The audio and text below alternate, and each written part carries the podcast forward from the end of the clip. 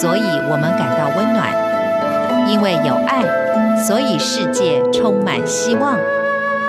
十分暖新闻，传递善美乐，让爱无所不在。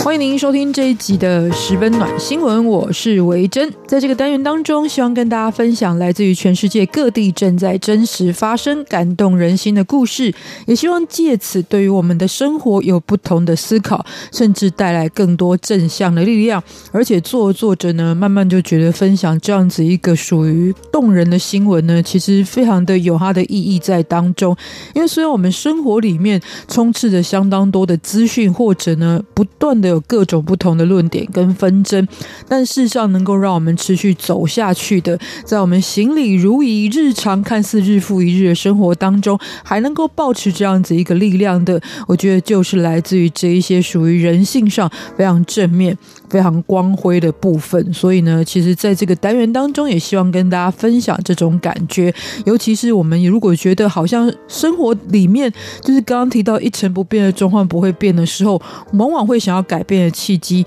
就是这个有时候看到别人呢像是抛砖引玉一样做出的一个行动呢，会让我们发现其实只要选择不一样，结果其实也会不一样的这样子一个思考。那今天我们把故事的焦点转回到台湾台湾要说到的也是一个这样子非常热心的故事，这是来自于台北市中正区南机场社区的热心里长。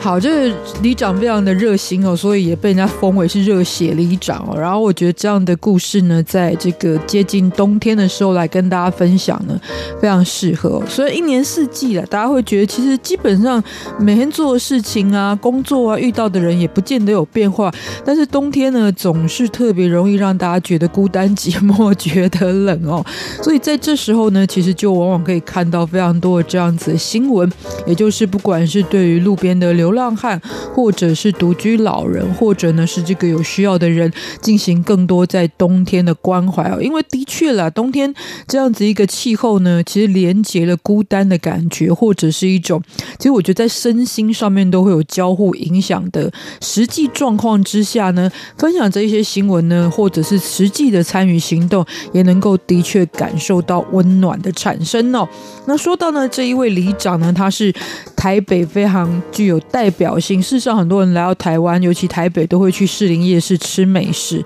但是如果在地人呢，熟门熟路的呢，都知道台北呢，其实非常棒的一个夜市所在的地方就是南机场。那这个地方除了美食之外，它也是非常多台北人生活的一个社区的所在地哦。而且呢，过去就是为什么会集中这么多人，就在于大概从一九五零年代开始，这里就已经新建了属于现代化的集合住宅的形式，而且在当时呢，也是一个非常非常的属于现代化的区域哦。那会叫南机场，其实是因为在之前日治时期的时候，这里附近曾经有过机场的这样子一个设施哦。总之背景大概跟大家介绍一下。不过呢，过去作为一个非常现代化的区域，现在也经历了大概是半世纪左右的时间了。所以呢，这一些居民呢，慢慢的、哦、这个组成的比例呢，基本上就有很多属于长辈这样子的族群。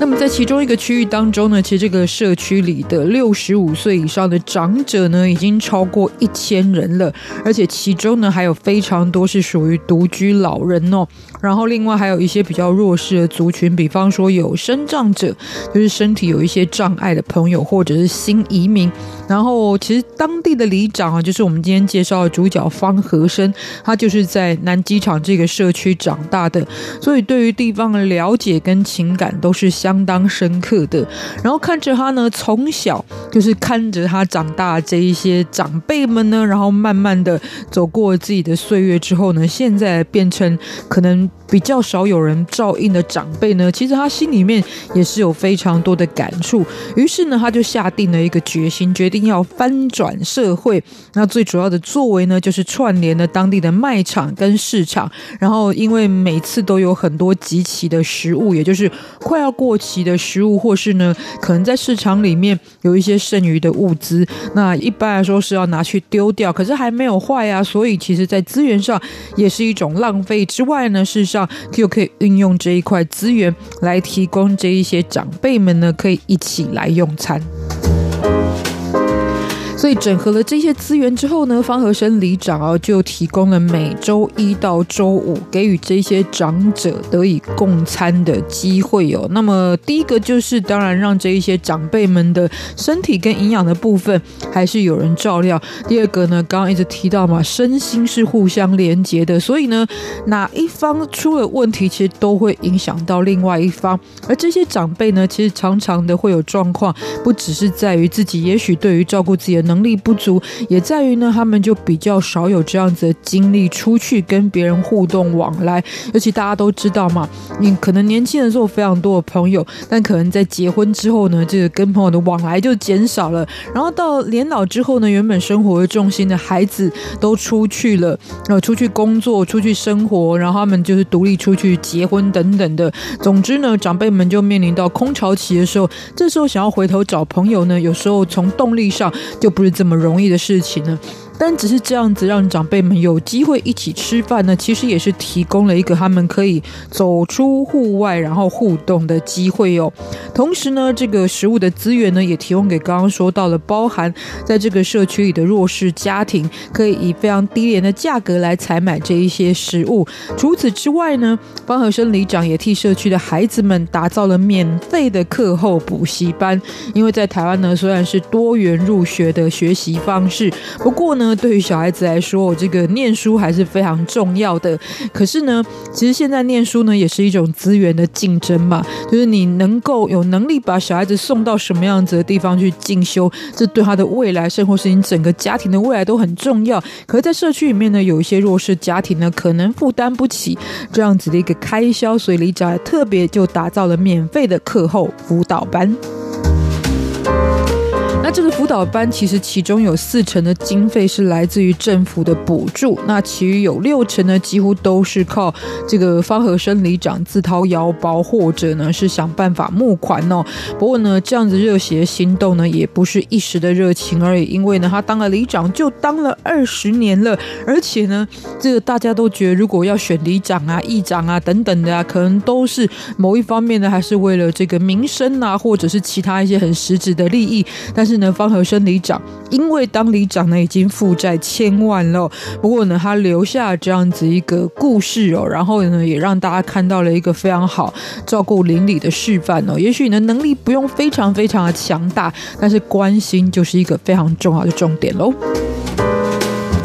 那想要分享这个故事背后还有一个用意哦，就是如果这样的故事可以讨论的主题大家提出来的话，你会觉得论点非常的不同。有些人会讲到呢，这个社会福利是不是够健健全的问题，以至于呢不需要这么多呢，其实是属于大众的这个热血来支援这一些族群哦。但是我觉得在全球都会有这样子的一个状况吧，就是呃，你官方呢其实它一个完善的社会制度之外呢，社会呢其实也有很多公益团体组成的一个像安全网的存在。因为其实多数人呢都会觉得我的生活可能是一个非常的安居乐业，然后可能不到大富大贵，但基本上呢也是很平稳的一个安心的状态哦。这样当然很好，但是呢其实很多人不知道自己的生活是非常脆弱的，可能只要一次生病或者是一次失业，就从所谓的中产阶级然后就坠落到社会的最底层了。这时候呢，如果自己的健康出了状况，或者是家人的能力不足以支援自己，